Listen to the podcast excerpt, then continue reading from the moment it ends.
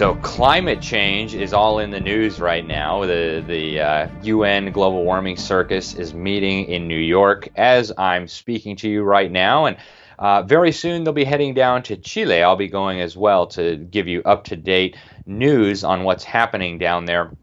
But I want to talk about the bigger implications of what's happening here because uh, what is taking place is really, first of all, uh, a brainwashing of all of society, but it's also an effort to totally restructure and to transform the entire human civilization. In fact, multiple UN leaders have told us this.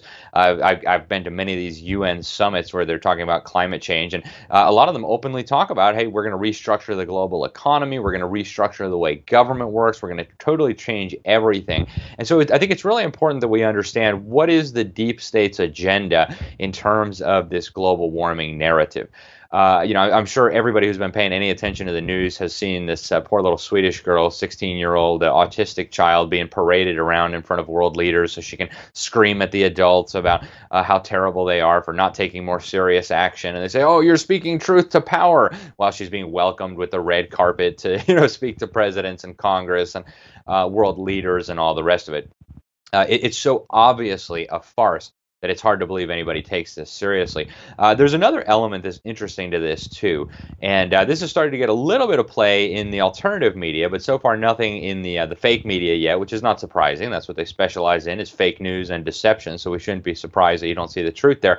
But uh, what has happened is picture after picture after picture after picture has shown this little girl standing next to another woman.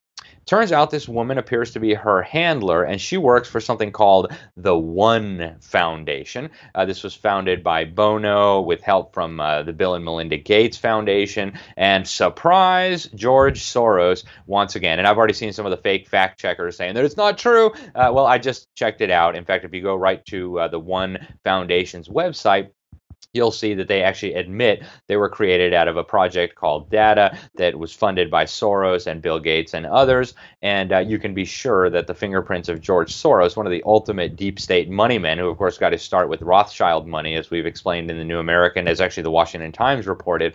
Um, you know what's happening here is this little girl is being manipulated the people of the world are being manipulated. And it looks like what they decided is hey, you know, they can criticize us because we look ridiculous. They can criticize our fake science, but you know what? They'll never be able to criticize a little 16 year old autistic child who has the cute little, uh, you know, the, what do you call them? Pigtails, the braids, right? And so let's parade her around as the new face of the climate movement. She looks much less scary uh, than like Al Gore, for example, right? So uh, she is the new face of the man made global warming movement. But everywhere she goes, you see her handler from these deep state foundations right behind, like her shadow, right?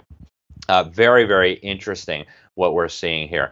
Now, um, we need to understand too the whole agenda with the carbon dioxide uh, is first of all, from a scientific perspective, it's absolutely ludicrous. We'll talk about this a little more in a moment, but you know the science of this is absolutely clear. CO2 does not drive climate change. CO2 is not causing catastrophic global warming. In fact, CO2 is amazing for the planet. It's good for humanity. It's good for the crops. It's good for agriculture. It's good for everything you can think of.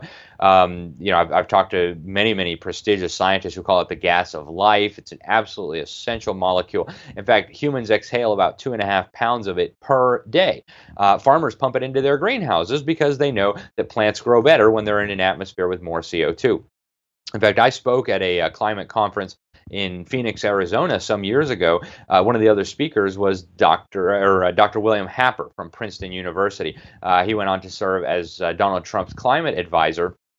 And in his speech, uh, he explained that uh, the plants seem to be designed, is the word he used, to operate in an environment with maybe four to five times as much CO2 as we have right now. He says that uh, historically we're at incredibly low concentrations of CO2 in the atmosphere, and uh, this is very dangerous. In fact, uh, we need much more CO2 in the atmosphere. And so you can check out uh, this brief clip from the interview we did with Dr. Happer at this Freedom Force Summit in Phoenix. Well, no, actually, CO2 will be good for the Earth.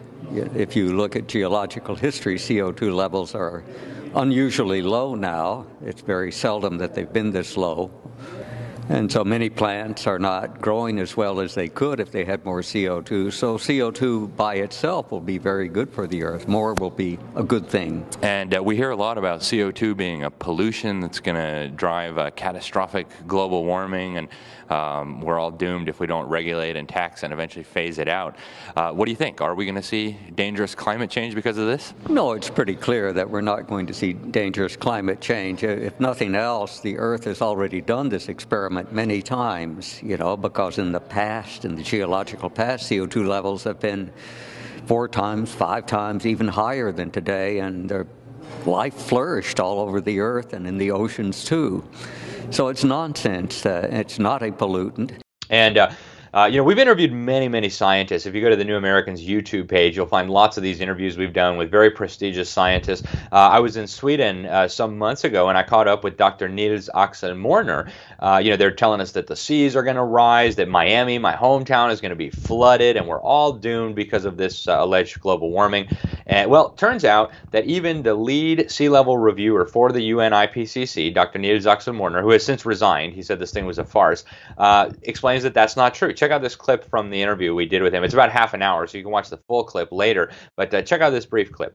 Tell us a little bit about this whole sea level issue. I, I just came from the COP24 in Poland, and uh, over and over again we heard that our cities are going to be flooded. I'm from yeah. Miami. They say my city is going to be flooded.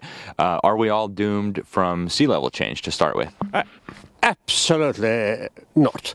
I mean, there is no big uh, rapid sea level rise going on today and there will not be. On the contrary, if uh, anything happens, its uh, sea will go down a little. But also, there is nothing which is called global sea level.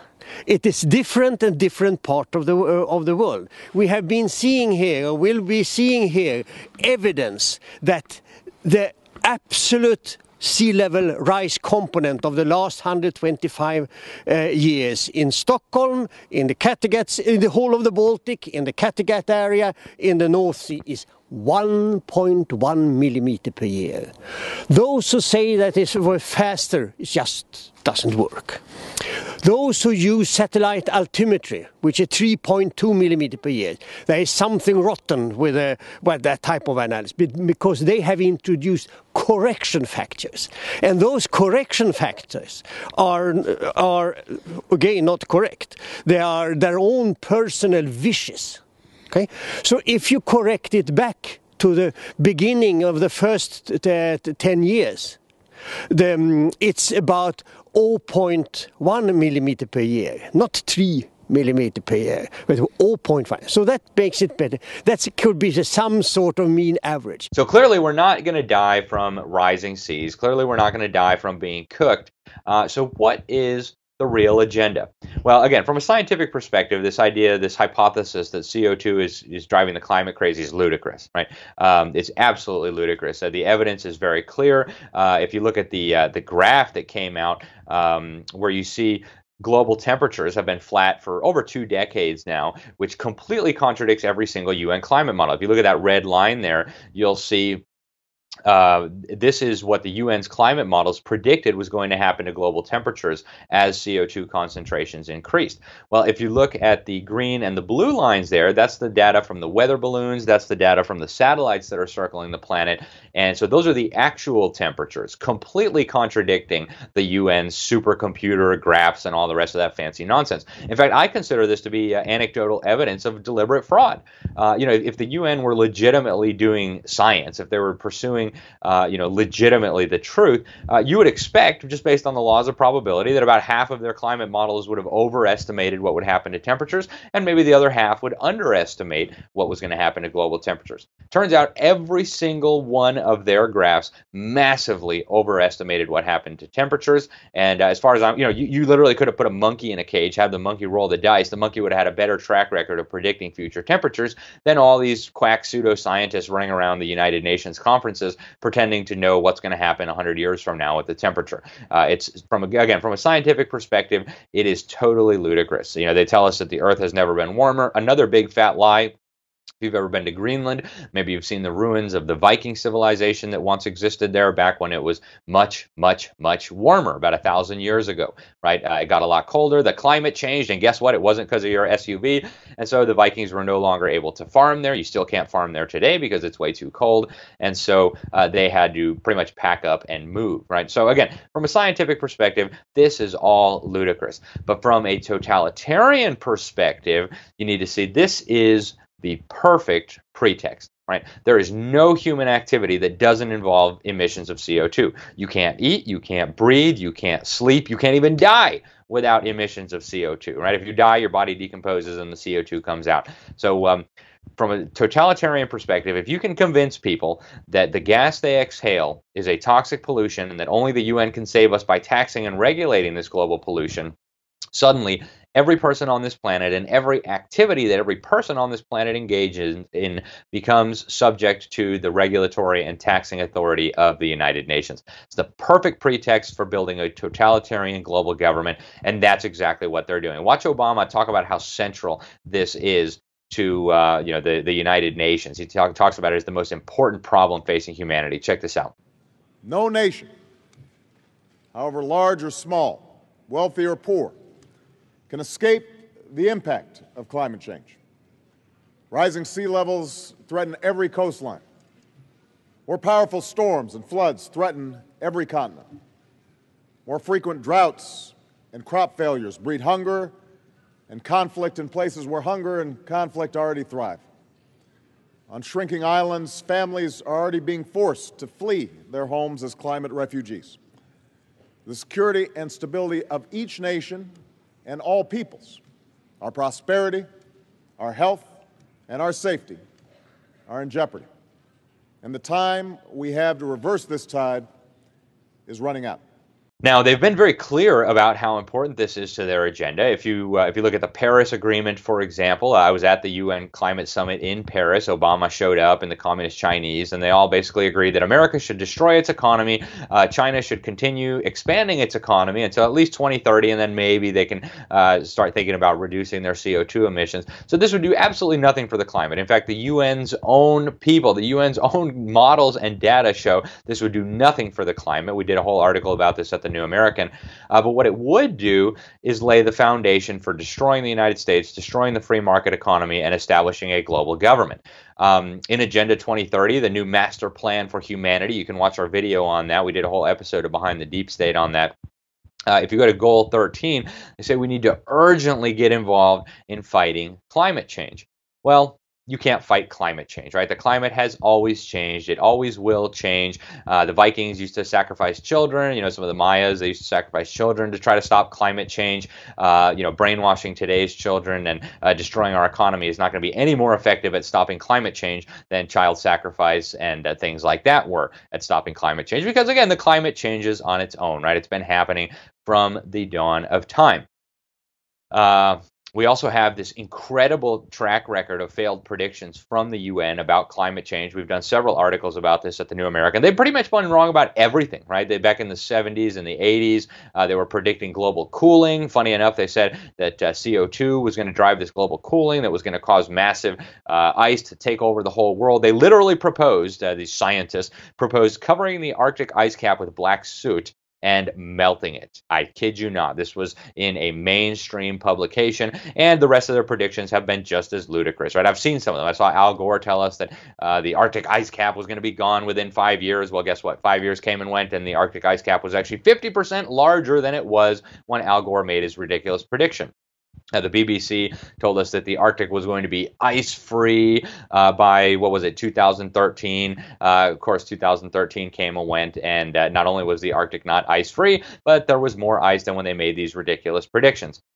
Now, the real agenda here has been clear for a long time. Uh, back in the early 1990s, this uh, secretive cabal of communists and globalists and billionaires met. It was called the Club of Rome, and uh, they came up with this report, The First Global Revolution. And I'm going to quote directly from this report because it was so interesting what they said. They said, The common enemy of humanity is man. Did you know that humanity, uh, the main enemy of humanity was man? Well, now you do, right? They said in searching for a new enemy to unite us, we came up with the idea that pollution, the threat of global warming, water shortages, famine, and the like would fit the bill. All these dangers are caused by human intervention, and it is only through changed attitudes and behavior that they can be overcome. The real enemy, then, is humanity itself. Right, this is where the Rockefellers and the Gorbachevs and the Al Gores and uh, the others uh, involved in this whole agenda uh, get together and, and decide how they're going to peddle this agenda. Uh, more recently, we had a, a, phenomenal report that came out from the Energy and Environment Legal Institute uh, documenting the Rockefeller family's involvement in this climate scam. The irony is just incredible, right? Uh, the, the climate nuts say that it's, oh, it's because of the oil money. That's why you guys are denying the, the fake science of climate change. Turns out that the people promoting this scam from the beginning have been the largest oil barons ever in human history. Uh, absolutely true story. Uh, you need to see this report. We did an article about it at the New American, uh, showing how the Rockefellers have been involved in promoting this scam from the beginning. And the reason is clear, right? They want to make a lot of money. They want to enslave humanity. David Rockefeller uh, very kindly told us what he was thinking in his own memoirs, right? They, they, he published on page 405. He told us that uh, he was conspiring with a secret cabal uh, to build a one world political and economic order. That's what he said in his own book. He said he was proud of it. So, folks, this is the deep state's latest scam. They're trying to convince you that the gas you exhale is pollution. They know they're not going to get us, so they're trying to terrorize the little children into believing this. So now you see a bunch of poor brainwashed kids running around uh, New York City demanding climate action, uh, having no clue what they're talking about, having no understanding of the science.